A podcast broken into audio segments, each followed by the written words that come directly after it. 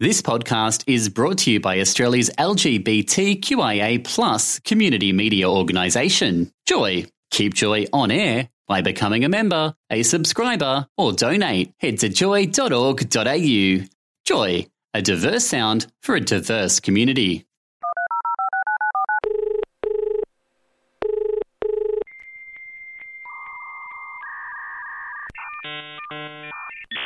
This is the Techno Gaze podcast. You can hear us live on Joy 94.9 Saturday afternoon from noon via the live stream at joy.org.au forward slash listen live. Or tune your wireless in Melbourne to 94.9 FM. One, two, three, four. Use it, break it, fix it, trash it, change it, nail it, grade it, trying to point it to me, press it, snap it, work it, quick erase it, write it, cut it, paste it, save it, load it, check it, quickly write it, plug it, play it, burn it,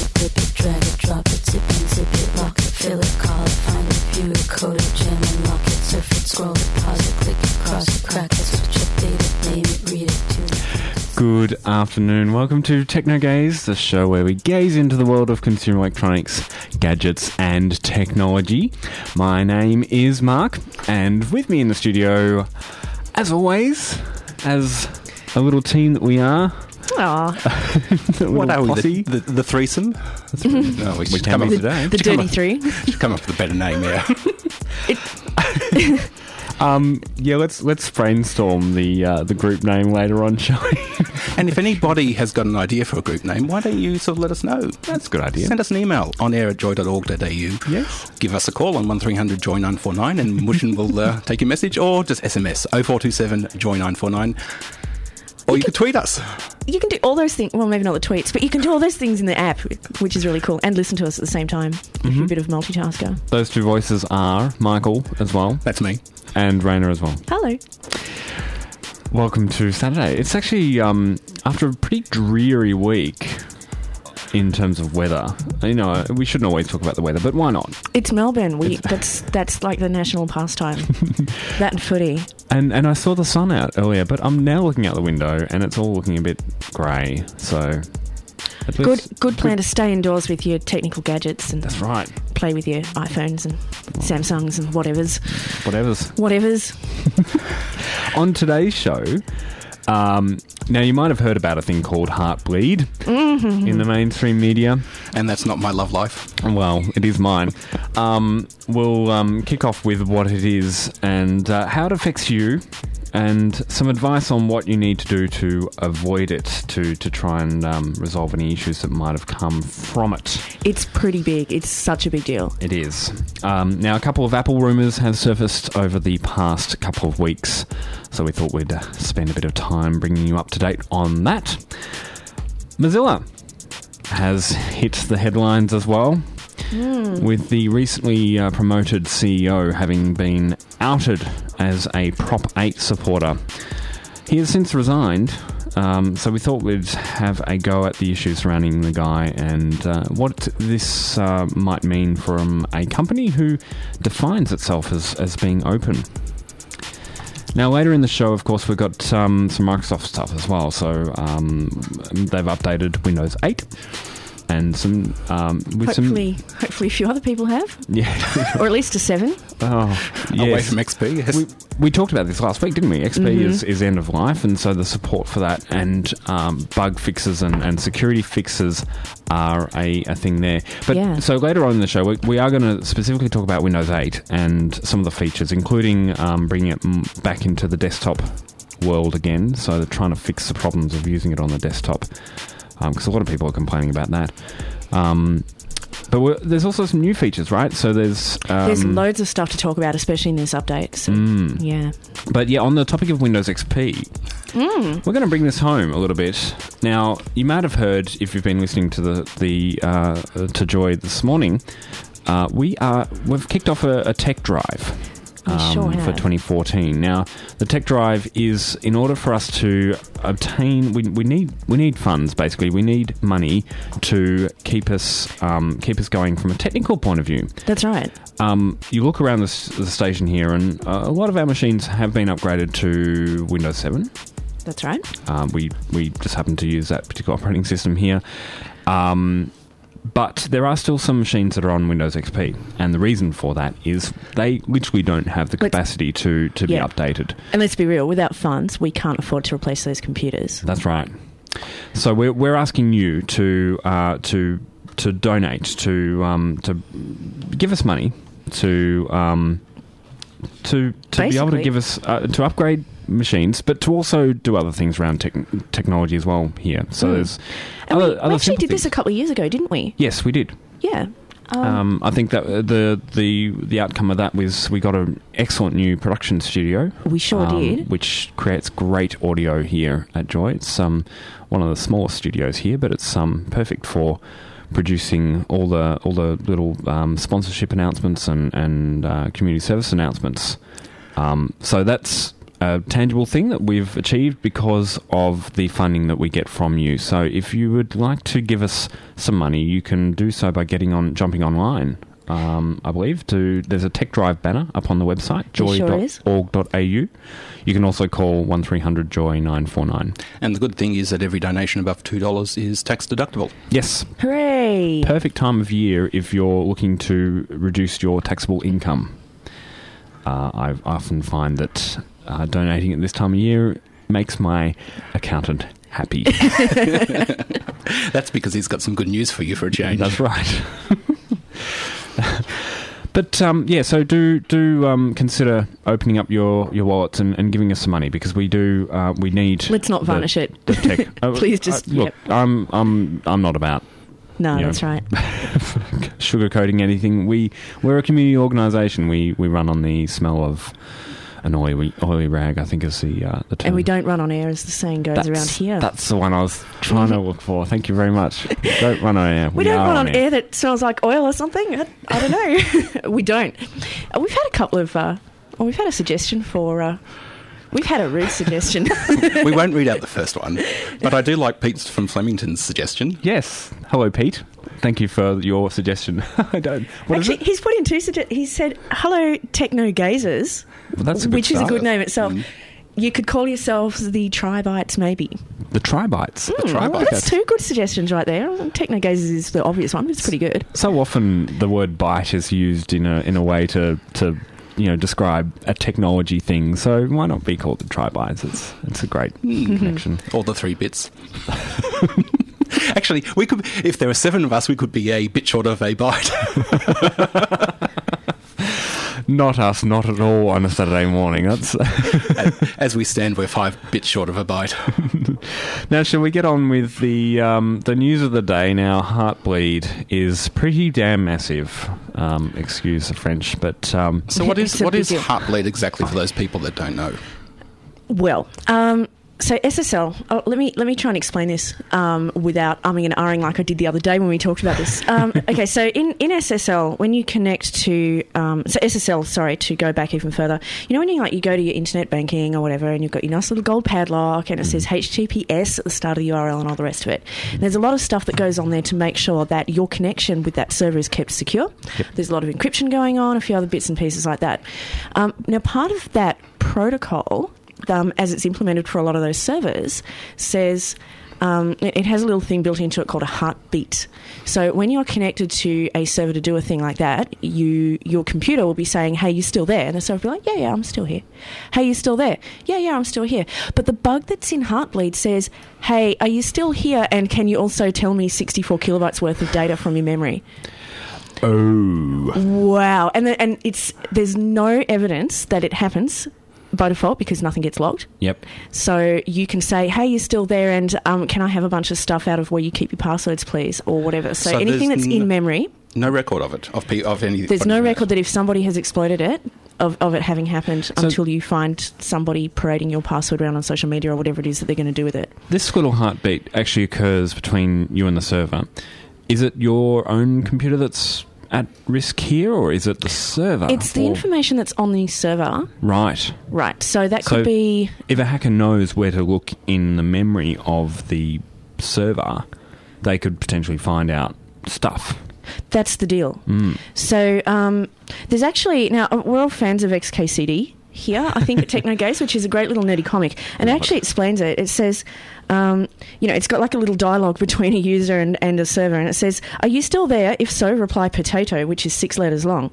And the server says potato. She asks it something else and, uh, and says, um, are you still there? If so, reply the word hat and add 500 letters to that, and out comes a whole bunch of people's passwords and things that people want to know and all this other stuff. So if you go to xkcd.com, it actually sort of explains what's going on. Yep. So um, in, a, in a humorous way.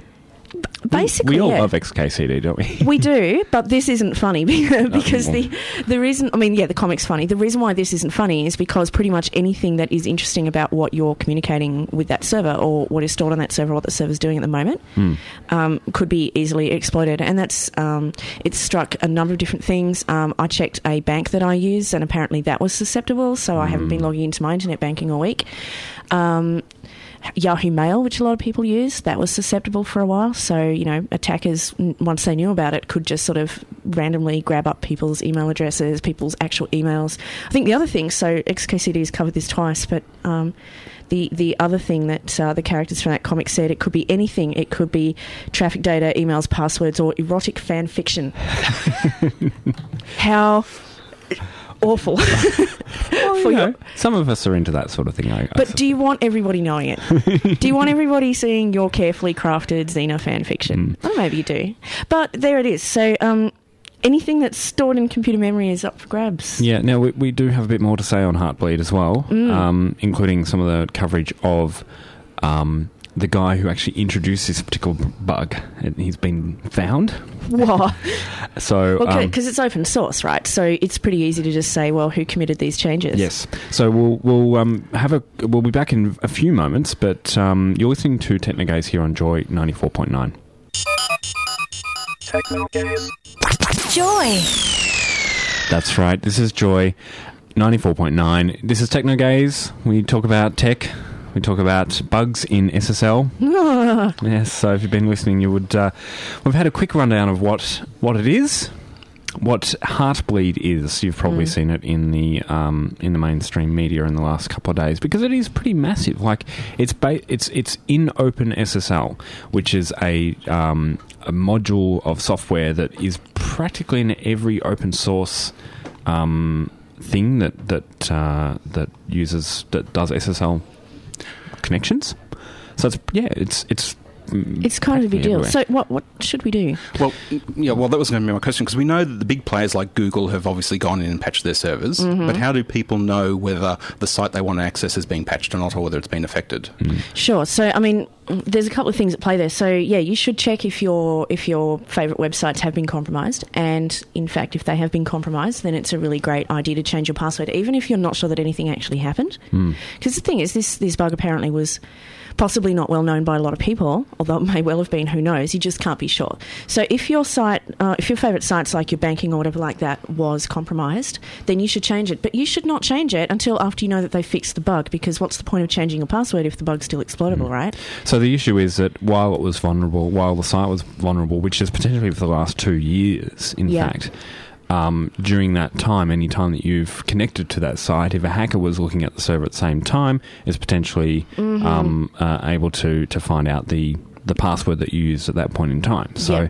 and now that everybody knows, well, all the all the bad guys know that this bug is out there, Hmm. as well as all the good guys. Then um, now is probably not the time to be doing it until you're very very sure that it's been fixed up. it's really important that they fix their servers, and that's why this is such big news, right? So it's it's actually like so many sites out there is, are affected by it, and you've got a lot of the big sites, you know, coming out and saying.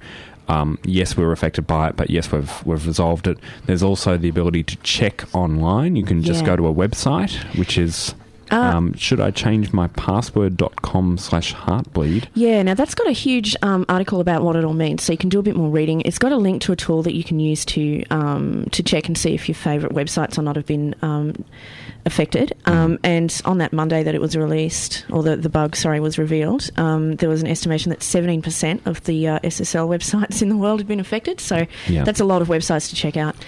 Um, the other thing that's worthwhile, if you use um, LastPass. I personally don't, but I, I, get, I think you guys do, don't you? Yes, I do. Yep. So there's actually, if you do use LastPass, which is kind of like a password manager tool, um, what it'll do is it'll tell you whether any of your stored passwords that you keep in LastPass um, are associated with sites that are possibly shonky, and it also tells you if it's time to change it. Yep. So I ran that. It's there's a security check function under LastPass, and I ran that this morning, and it went through all of my stored websites, and it came back and said yes, which ones are affected by Heartbleed, which ones aren't, which is good. And the other good thing that it did do is it said, do you want to go and check for whether your email address has been um, exposed as part of some of the vulnerabilities? Okay. And this is the first time I did this, and I said yes, and it came back and said that I was affected by one of the Adobe releases. Ah, so this is a, this is not related necessarily to No, Heartbleed, but it's a actually a, a way to check whether you've been compromised in other ways or potentially Potentially information has yes. been been released. So what this tells me is that I should go and change my Adobe password, Yeah. Yeah. which I will do. And luckily, because I'm using LastPass, it is a unique password that's only used for that site. So even if it is, even if that is compromised, then I'll be safe elsewhere. We should. Uh, LastPass, we've talked about it before. It's actually a, a password management tool, so it's a way to to keep store your passwords in a secure manner. Um, so if you want to go down that path, it's it's a way to, to it's a tool that you can use, which has some extra features like looking for vulnerabilities as well. That's which is right. pretty pretty nifty. And I think we should say we, we will put up on the Facebook page the link to that. Should I change my password URL so that people can use that to check to see whether um, their favourite site has been affected by Heartbleed or not, and what the current status is. Now, I'm just going to cover off because it's um, some interesting news came out this morning. Ben Grubb, um, who's um, one of my favourite uh, writers at uh, Fairfax, he um, he's written up a he's done a good write up of the whole issue and what it's all about. He, part of that was actually the, the discovery of the person who introduced this bug in the first place. Now, it's open source software that we're talking about here, so it's actually stuff that's been committed under a person's name and it was it was just literally like a couple lines of code that caused this bug, right? So it's not nothing major. From a software developer's point of view, it's quite an easy thing to do. You just forget to do that little check or, or whatever, or you perhaps were in a rush when you did that part of the software. Um, they're supposed to have uh, a review process around this, but that review process occurred and it It wasn't picked up. it wasn't picked up. The, the vulnerability wasn't picked up. So a guy, by uh, actually, it, it originated from a guy called. Um, he's actually a doctor, Doctor Robin Seggelmann uh, of Münster in Germany. Um, said that the bug. Uh, he actually was the one who who introduced the bug, and it uh, was unfortunately missed. I'm using my air quotes there, as he was writing the code, and a reviewer missed it when it was introduced into the open source uh, software. So um, the reviewer, Doctor, uh, I forgot that, Doctor Stephen Henson. Apparently, all the software developers there are doctors. Um, I won't make any comment. uh, so uh, yeah, that that's it's interesting to know that they because it is open source software. We're actually able to delve into who committed the the bug in the first place. A lot of questions coming about now. You know, was it on purpose? Was it not? All that sort of thing. I suspect it wasn't. It's the kind of thing that um, you know software developers can easily forget to do. There's a flip side to open source. You know, on on the good side is that you can get peer review and you can get people looking through the code and actually finding bugs like this long Yeah. after they've been there, which you wouldn't have if it was closed source. But of course, the flip side of it is that it means anybody can read it, and if somebody reads it and wants to do something bad, they can take advantage of it without telling anybody. Well, yeah, So the um, yeah, there's that whole aphorism of you know, with with many eyes, all bugs are shallow, which is is kind of a thing. It, it's. I think it's it's sometimes it's it sort of ignores the fact that a lot of projects don't always have a great number of people looking at things. Now, you'd think that OpenSSL would be really exciting stuff to work on if you're a bit of a nerd, but in actuality, security is a very sort of esoteric um, sort of thing to, to think about, and maybe there weren't that many people looking at it after all Yeah, you know, Yeah. there's sort of that reliance on the idea that there'll be, you know, bazillions of developers everywhere. But if it's really obscure, are they really? Yeah, and it's the kind of thing that if, if one if one developer is looking at it, and another developer actually um, wrote it. You know, it's Mm, typically the same the same kind of mindset uh, those two people that are in, and therefore you might not actually pick up those kinds of thing things anyway. It's like it's not until it rigor- is rigorously tested by security experts that you can actually. figure- And you'd hope that the people that are working in open on Open SSL are security experts, but Oh, I'm sure that they know, on are. a- on But a- yeah, I mean, we, we all make mistakes because we're human beings. yeah, on a line by line basis in code, that's that's very hard to to be an expert at that level. It would be interesting to see if there's any metric about the number of bugs found in open source code versus the number of bugs found in closed source code. Because, you know, recently Apple had this issue with SSL on their browser, mm-hmm. which had been around for, you know, I don't know how long. Yes. And I know that other browsers have, have had that problem. So, yeah, it'd be interesting to see what the comparison is like and whether there is any um, better quality with open source software or whether it's just as good or just as bad as any other piece of See, software. see, that's that's the thing. Like, open source software doesn't just mean oh, do people look at it, right? It, it only means about the license, right? I, I, it doesn't matter if you have an open sourced product that, um, sorry, open source project that has only you know two or three people working on it. it- It's not inherently better than a commercial product that has a hundred thousand, you know, bug reports about it and stuff, and years and years of experience. Of course, it's not. So it's it's kind of a false metric. But theoretically, you have the potential for people to, to crawl through the code and have a look at it and examine it and, and try to find issues with it. Hmm. Mm. I, yeah, there's always a fallback. Oh, if it's open source, I personally can go in. If I really care about the software that much, I can go through each line of code and become an expert at SSL and figure out if any, anything in there is actually going to Yep. be exploitable. It's it's it's a very hard thing to do. Um, but at least this, the source code is open, and they're able to pinpoint where right. the um, where the problem occurred. Yeah. And of course, if you uh, if you have been using a site that's affected, you should change your password once they fix it. That's exactly right. Just a reminder. we've had we've had a couple more suggestions from listener Texas. Um, Team Nerd Power, the Geeky Three, Mm. or the, the or third one there we can't is is team brand name of a popular computer that a lot of us like to use of a fruit. Yeah, we do all of a fruit one with nature. us. Excuse me. What? Oh, actually, I do. Yes. So thank you for your suggestions. We're asking for suggestions on what we should call ourselves. Uh, we have a cute little um, avatar up on our iTunes feed, which uh, depicts us three in a, in Yeah. a cutesy kind of way. Uh, maybe nice, you could use nice that as plug for our iTunes feed there. That's right. you can listen to us on a podcast anytime you want. joy.org.au slash technogaze. Of course, if you are listening to us on the podcast right now, then um, thank you. Thank you indeed. Techno gaze. This is Technogaze here on Joy 94.9, where we cover technology, gadgets, consumer electronics, and the odd bit of la- labour law as well. A bit. Oh my goodness. Um, Now, Mozilla. yes. Uh, it's also been in the news this uh, past few uh, weeks as well. There's um, uh, the CEO that was recently promoted um, for Mozilla. Now, Mozilla, of course, is a company that creates the very, very famous Firefox. Yes, and behind them is a non-profit foundation Mm. as well. So, that, and they've been going for ages and ages and ages. Yep. They they make money through um, through advertisements. Uh, sorry, through um, mainly Google revenue, I believe. Like they because when every time you type in a search into your Firefox browser and get sent to a Google search results page, Google give Mozilla money, uh, and that funds all the work that they do to create the um, the software. And uh, it's uh, as uh, you pointed out, Rainer, it's, it is a non-profit foundation, but it is a foundation nonetheless, and they have a CEO. And the CEO was recently outed, I guess you could say, for. Ousted, I think, Ousted. might be the better word in Yeah. this particular story. I, I wouldn't want to play on the word too much, but um, he was a Prop 8 supporter. That's right. So Brendan Eek, Ike Ike, I think Ike. is or- his name. Um, Eek. Um, Ike. Ike. There you go. So um, he he's actually he's kind of a big deal. He's the inventor of JavaScript. Oh, really? A very big deal, and he was the CTO of Mozilla for a good long while. And he was recently elevated to the position of CEO. And it was not not just recently, and it happened a little while ago that it did it did appear that um, because in, in California, if you donate over a certain amount of money to a campaign, you have to be put on a public register, and that's that's there for I guess for good reason, so that you know you can see. Where, Where the money's follow the money, from. right? Yep, yep. Yeah, exactly.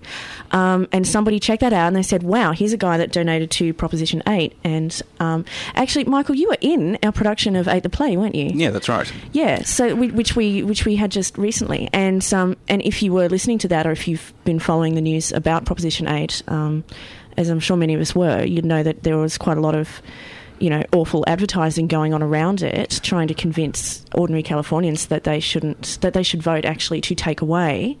And that was the amazing thing out of the play was that when the Proposition Prop 8 supporters were trying to bring witnesses there, Mm-hmm. they had a very difficult time bringing somebody to the court who could actually testify about certain things because there was a whole lot of malicious gossip and rumor that they were pushing out in the in the media. Mm. That's right. Which didn't need any sort of verification, but to get somebody of competence to the jury, they you know they weren't able to do that. That's right, because the blanket sort of, you know, okay, it, it was pretty horrible, basically. And I mean, a lot of people who lived there, you know, at the time have said how awful it was to hear on the TV and radio and stuff every day that you are a less worthy human being. Mm. And which is basically, you know, I guess what a lot of people are upset about. Anyway, so here's this fellow, Brendan Eich. Ike. Ike.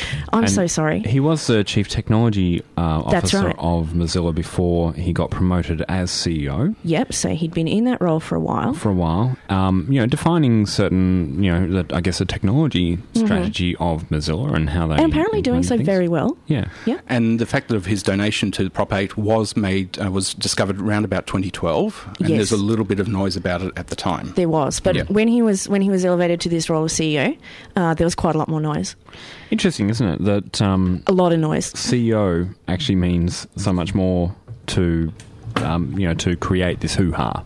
Well, that's the thing. Like the if if you're if you're the CTO, right, your your technology decisions, the buck stops with the CTO, Hmm. right, or it should. Um, CEO, on the other hand, has is a lot perhaps- more responsibility. So I think what a lot of people were getting angry about, um, and a lot of the noise, and there was a lot of noise so on social media. There were, there were people baying for blood, almost, you know, because you know how social media can get. There's a lot of people that get very angry. You've only got 140 characters on, say, Twitter, for example, Yep. to say something. So maybe your your words are not always as considered as they could be. um, and there was there was quite a lot of kerfuffle anyway. After a lot of um, uh, thunderclouds around that, um, he did end up stepping down Yes. Now he he did say stepped down. that not only did he step down, but he left the foundation that he hmm. helped found for Wow. good. Okay. For good. So, well, maybe he'll come back, but at the moment he's just like, nah, I'm gone. So the question comes to mind, and I don't want to be considered a supporter of Prop 8 by saying this, but I just do want to sort of raise the other side, the flip side of this coin, is that, you know, is it right? And I, I personally think, from a moral point of view, a company that um, considers itself open and considers itself part, you know, it- it's def- it's defined by openness, right? Yep. And that should not just apply. I mean, it's Not, it's not just even openness, but freedom. yes. That right. is that is the big F word in the Mozilla Foundation's mission and everything else that it works for is freedom. Yep. So someone who is such a in such a high position, in fact, runs a company essentially Yeah. um, uh, that is about freedom. Uh, is it right for his own personal um, uh, money donations to be made public in this way and to be sort of you know used Hmm. against him? I guess. Well, look, in terms of his donations being made public, he's like any other citizen of California in that regard. Yep. So, it, whether it's right or not, um, it's not like he's being singled out. No. But his position as CEO obviously makes him a little bit more. I guess it's an interesting thing. It's like a perception thing as well, isn't it? There so, is. Um, you know, what do I think of Mozilla? How do I use? You know, it, will I use Firefox if I know about this? I've, I've been in two minds about this as well because part of me says that you know. It, how does that affect his ability to lead the organisation from producing what it's meant to be producing, which is open source software, and, and providing something of value to the tech community? Yes. But the other part of me says, well, I don't ag- agree with his views, and I don't think, you know, and that would impact me in terms of how I move forward, perhaps with choosing uh, Mozilla products over other products. Sure. And the way they've resolved it is that if the CEO of a large organisation, let's say Telstra, has a certain view that I really object to, then you know what? I'm going to be influenced not to use their products. Hmm. Hmm. And and it's just the same as this. And if you've got enough people out there bleating about it, then the board is going to make do something, or the individual will turn around, like in this case, and said, "Look, I can't effectively lead the company. I'm going to leave." Hmm. Sure, I, I get what you're saying. Certainly about views and stuff as well. It's it's hard to, and I mean, I'm a in in my non-radio life also a bit of a labour activist. So I'm involved in trade unions and stuff, and I mean, we get quite angry when we hear that people whose um, you know people are being excluded from things at work or excluded from opportunities because of views or whatever. I, I personally think that for Brendan Eich to have that view, if he keeps it to you know keeps it compartmentalized like that, that's fine. But somebody who donates money and a significant amount of money, like thousand dollars is not two dollars in the in the rattle tin at, at you know the corner. Hmm. Someone who actually does that with the full knowledge that it would be used for a campaign to, he may not have known how awful those things were going to be, but that's what happened. Hmm. To donate money to something that says, I think that certain people should have less civil rights, hmm. what does that say about his attitude towards his employees to whom he is responsible? Because that's the thing. It's not just about.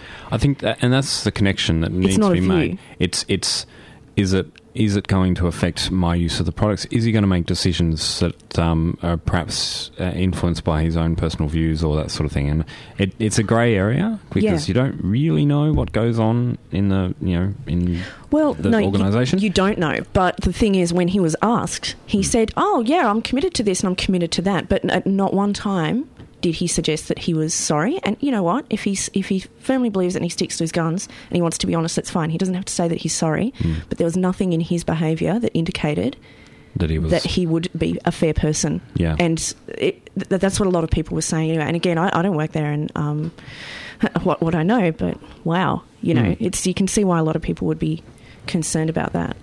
Now, I'm going to try and make the link here very quickly to Mm-hmm. um, to Australia's government. Um, there's been some talk about a certain uh, Facebook and Twitter user having been pulled up on, by over Twitter, mind you, by an Australian government department. I think the Department of uh, Immigration. She's one of our sisters in community radio, that Ah, person. Yeah. yes. Does some stuff on 2ACR, I think. Yes. Hmm. Um, and so what what actually happened? She apparently posted something on her Facebook profile, on her Facebook feed, on a, on, a, on the um, on It was wall. it was uncomplimentary to the government. yes. Gasp. Um, I think it was a picture, in fact, and as a result, the um, uh, apparently it was also public, so it wasn't just a private f- uh, post within her friends. It was actually something that could be seen publicly. Um, but the Australian government, uh, the the immigration department, tweeted her and said, "We have um, come. It's come to our attention that something of a bad nature is up on your Facebook um, feed. Please remove it, or we will consider our options." Yeah. so Big th- brother. This is the other side of it, It right? was it was so, border protection, by the way. It's not like Yeah. you know the Department of Fluffy Bunnies. These are- Can we have a Department of Fluffy Bunnies?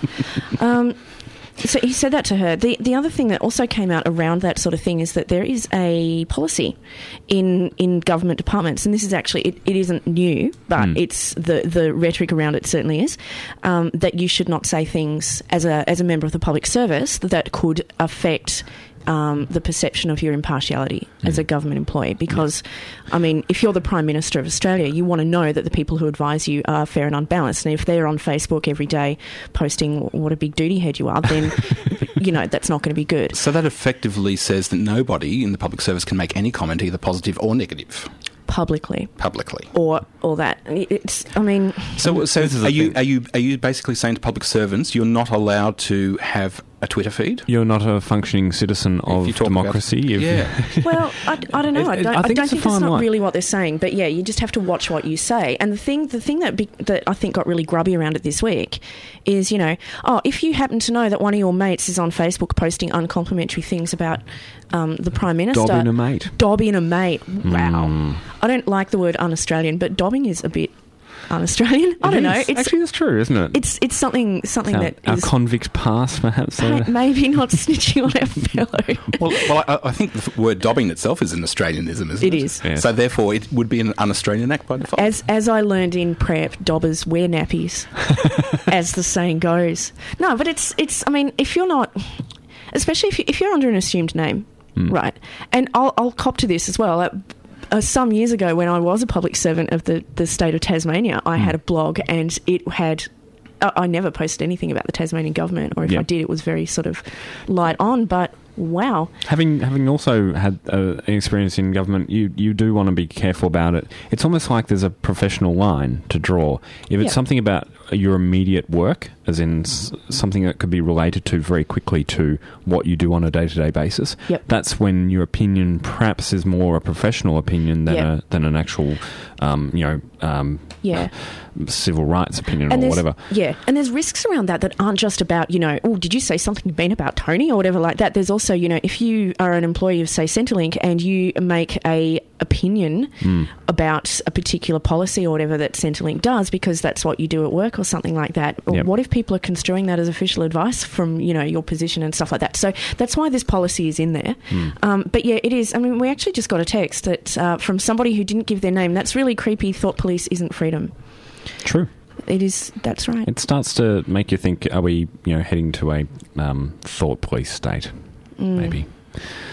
Hopefully not. Hopefully we are uh, maintained our, our rights to freedom of expression in all ways, and hopefully Joy can provide that to you as we um, continue doing so every single day.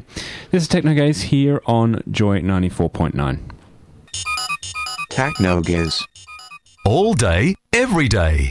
Joy 94.9. On air and online at joy.org.au. Technogaze here on Joy 94.9. We are on air and online all the time. You can uh, check out our um, our feed on uh, j- joy.org.au slash uh, listen live. If you've uh, if you're not near a radio, then you can uh, check You can out. always be with us. Yes. Now, Let's um, lighten the mood a bit. I think it's. it, it'd be nice to yeah move away from all the politics for just a little bit. Let's talk about something rad. Yes. Now, uh, Microsoft um, have made some news. Finally, they've released the new update for Windows 8. Yes. I installed it this week. Did you? I did, and in fact, if you are running Windows 8.1, you should install that update as well because if you don't do so within a month, you will stop getting patches. Right. Wow, they're not stuffing around this time. They're really cutting the, you know, cut, like they're, they're putting the foot down, aren't they, with They the, really the updates? Are they going to then shut down the old version? You know, if, if, if you don't upgrade, it will just shut itself down. I, I think that would be horrible if they did. Perhaps display a handy little message saying, "Hey, this is not no longer going to get support." Like, like we did all over our clocks in the studio. Um, I don't. I don't know if it'll it'll show a message. I'm, I'm sure that it will. But that's the idea. So if you don't apply this update, which has quite a lot of interesting things in it, then you won't get patches anymore. If you're running Windows 8, if you're running Windows 7, don't worry. There's um, different patches for you. The um, the update though is pretty cool in that um, a lot of the things that people don't like about Windows 8 or haven't liked about Windows 8, they've been sort of incrementally improving. So uh, the original Windows 8, for example, was all very touch screeny and stuff like that, which is not much fun for me on my big gaming PC where I don't have a touch screen, but I do have a lovely keyboard and mouse. Yeah, mice using a Yeah. touch screen sort of oriented thing. Is just really hard. It feels it's yeah it's uncut like it's it's just it's a bit tone deaf I think. So it got a little bit better um, in terms of uh, how that was being used. And with the update it got even better still. The um, so for example there's the Metro interface which I think is called the modern interface really but everyone's been calling it Metro because they like their code names um, and it looks kind of like what you get on the Xbox 360 and stuff and the Xbox One and it looks really funky and Yep. now that just gets out of your way and it's more like a clever start menu a big clever start menu but Yep. it's, it's right there so A So mega it's- start Yeah, menu. but if like you have- Windows 7, is it? Well it goes straight to the desktop just like regular old windows. Oh my goodness. Remember that. Uh, so that's pretty cool. Um, there's a few other improvements around performance and stuff as well. So it's definitely worthwhile updating but not least because of that patch thing. More. And one feature that's uh, rated to mention is um, uh, something that emulates Google Now and Apple's Siri. Um, they've they're launching Cortana or Cortana. Cortana. Sorry, Cortana. Now, if you are a gaming fan, then you'll recognise the name Cortana as the name of the AI that helps you out in Halo. All right. She's Oh, a very major character, and now she's back in your phone. She's right there in your phone. Um, And she's It- apparently amazing. I haven't she? tried it. I, I would like to find out if anyone has managed to get the, the latest update for the Windows Phone software, um, and you have got the ability to use Cortana. Mm. What's it like? Does it does it do the job? Does it respond to you? Does it take your text message well, or is it um, is it all garbled? Um, but yeah, I think that's interesting. They've they've they've brought their phone software up to um, some of the sort of the, the, the key features of the other Yeah, um, phone operating They're systems. giving it a red hot go, which is you know interesting because they their um, market share is not great. I think they've taken it a step further than what Apple and Google have done because they've also got integration to third-party apps Yep. with this. Yep. So they Yep. can integrate with fa- with Facebook, for instance. Yes, and yeah, yes, it's it's um, so Siri, for example, you can any text box you can actually use Siri to to read into, but you have to be interactive with it. You have to, You have to also Um, be connected to the internet. yeah. Um, now, Cortana, I don't think is available for regular schmoes like you and me who Oh, might right. be using Windows Phone yet, but it was announced at their Build Developer Conference. Ah, right. So it's probably not very far away, but if you're a developer, Mm. um, you may well be able to do that. So the Windows Phone 8.1 as opposed to Windows Desktop 8.1, Yep. which is not confusing at all.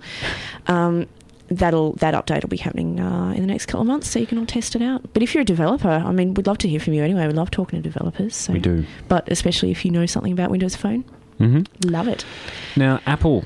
have- Rumors are plenty. Rumors, they well, not just rumors. There's also um, some pricing um, issues, of course, that have that have come up recently as well. But Oh, um, yeah, we'll start off.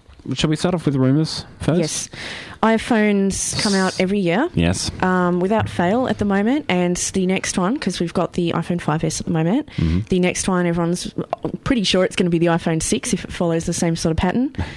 What of incrementing a number? I, that's right. Well, 5, 5s, um, etc. Yep. Um, wow, we got a we got a text message just now. Sorry to interrupt the Apple love, but we've got some Apple love here. A text from somebody pretending to be Siri, or perhaps it really is. Maybe it was knows? actually taken like this was dictated into the phone. Um, Cortana is my lesbian lover. I love Siri. well, actually, I suspect it is. It is um, uh, dictated into because it actually says Cortona, not Cortana. It could be. So, um, thank you for that one, um, anonymous It- messenger. Oh, and before we, we, And another we, one. we're talking about um, uh, Government. government, And um, social media. social media, and Dave has messaged in saying um, he's a contractor and he's always really careful what he writes on Twitter About gov government policy. policy. Mm. It could easily impact the type of work I get. Yeah, which is a good thing for covering your own butt, I reckon. Um, honestly, I yeah, Mm. I we got another cryptic um, message. I want a GLaDOS. GLaDOS Siri. I don't know that reference. Ah, so if you have ever played Portal, um, then the antagonist is a terrifying, terrifying AI named GLaDOS who would really like you to do some fun science experiments. she also promises cake, Oh, oh, I like cake. but the cake hmm is a lie, Oh no! apparently. So, There's no cake. Spoiler alert: there could be. Um, Should we get back to iPhone though? Um, yes, so, the here's iPhone rumours 6. about the iPhone 6. Um, rumours, of course, that it will be called the iPhone 6 as distinct from, say, the S or the C or whatever it is that we've got. Um, also, rumours that there will be two uh, new screen sizes available 4.7 inches and 5.5 inches. That's massive. Now, It this is massive and, and about the same size as screens were when people from Apple were kind of mocking Samsung and other things, going, but that's too big to use as a phone. How's your phablet, guys? Like, that's actually So- approaching phablet size, I reckon. The current size of a uh, of an iPhone 5 display is around four inches, so That's it's an right. extra 0.7 of an inch at least, if not more. Not um, that we're counting. No, no.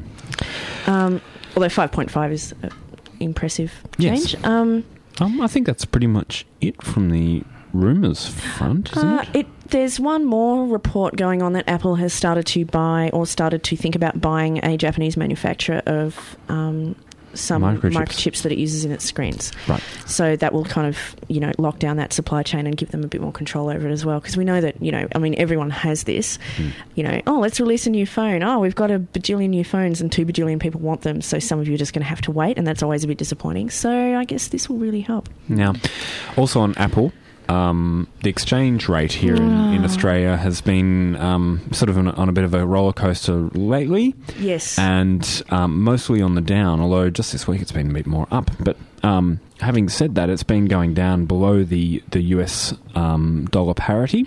Quite a lot, in and fact. Apple have responded. They they some years back um, put their prices down here in Australia. Yeah, mostly to match parity because it is completely unfair, I think, to Mm. overcharge us just because the exchange rate might or might not be a little bit closer than that. So when the dollar was at parity, with prices of music in Australia the same as in the US? Pretty much, Yeah. pretty close. Um, and now, now that the dollar is, it has ducked a little bit. Although, it, like like Mark said, it's kind of bouncing back. But uh, they've put the pricing back to um, back to some Back to slightly the more. exorbitant Australia premium rates that seem to be in effect. Yeah, and depending on how much you're spending, and it's not just music, but also apps and things like that. Um, depending on how much you're spending, you may be um, in for a bit of a shock. So, for example, the cost of an application that I bought uh, recently, which was ninety nine dollars, has just gone up to 130.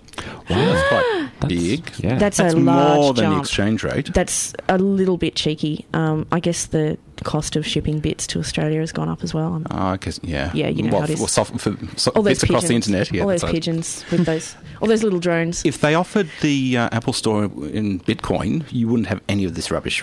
No, because exchange the rates. price of Bitcoin never fluctuates. No, but at least you're paying in Bit. You, you've got standard Bitcoins. You take on the, the risk that way. All I'm Mark's hearing, rolling his eyes. All I'm hearing is a, a reel of fishing line just going out to get certain people's backup about Bitcoin. We, um, yes. Anyway, shall we? Um, we are getting close to the end of the show. Unfortunately, we are running out of time, but uh, we will have a little bit more to talk about. What, what's what's um, the last one that we are going to mention?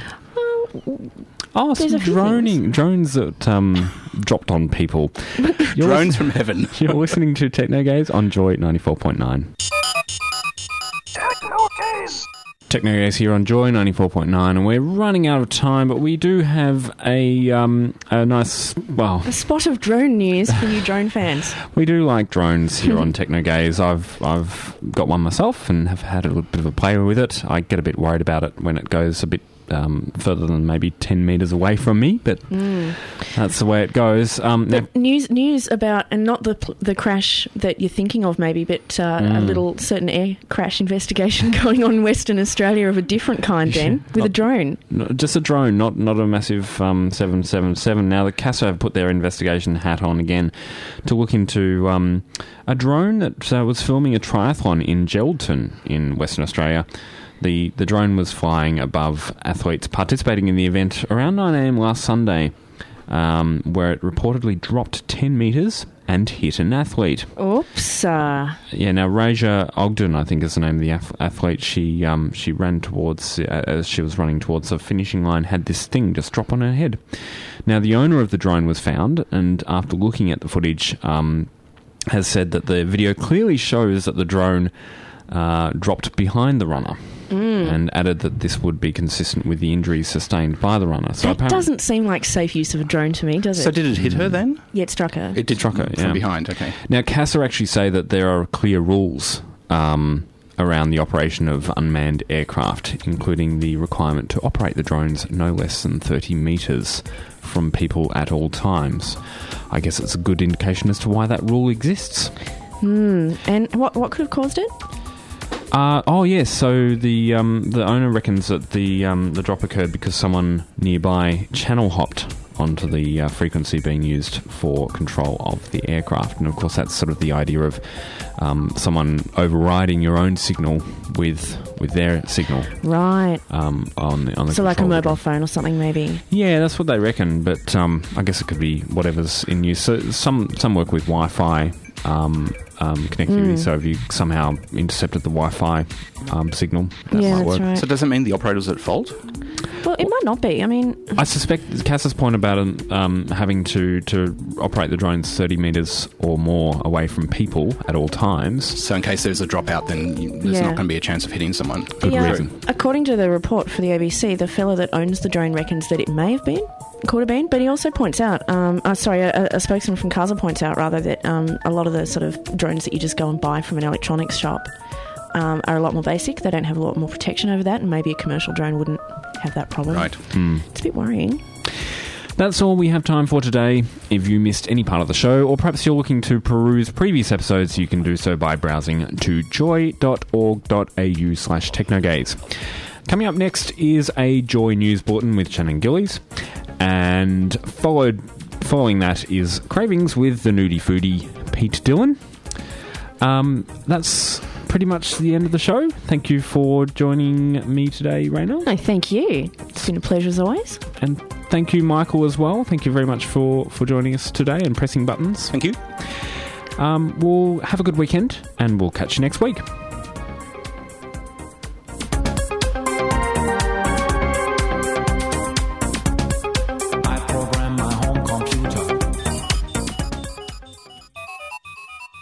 Techno Gaze on Joy 94.9.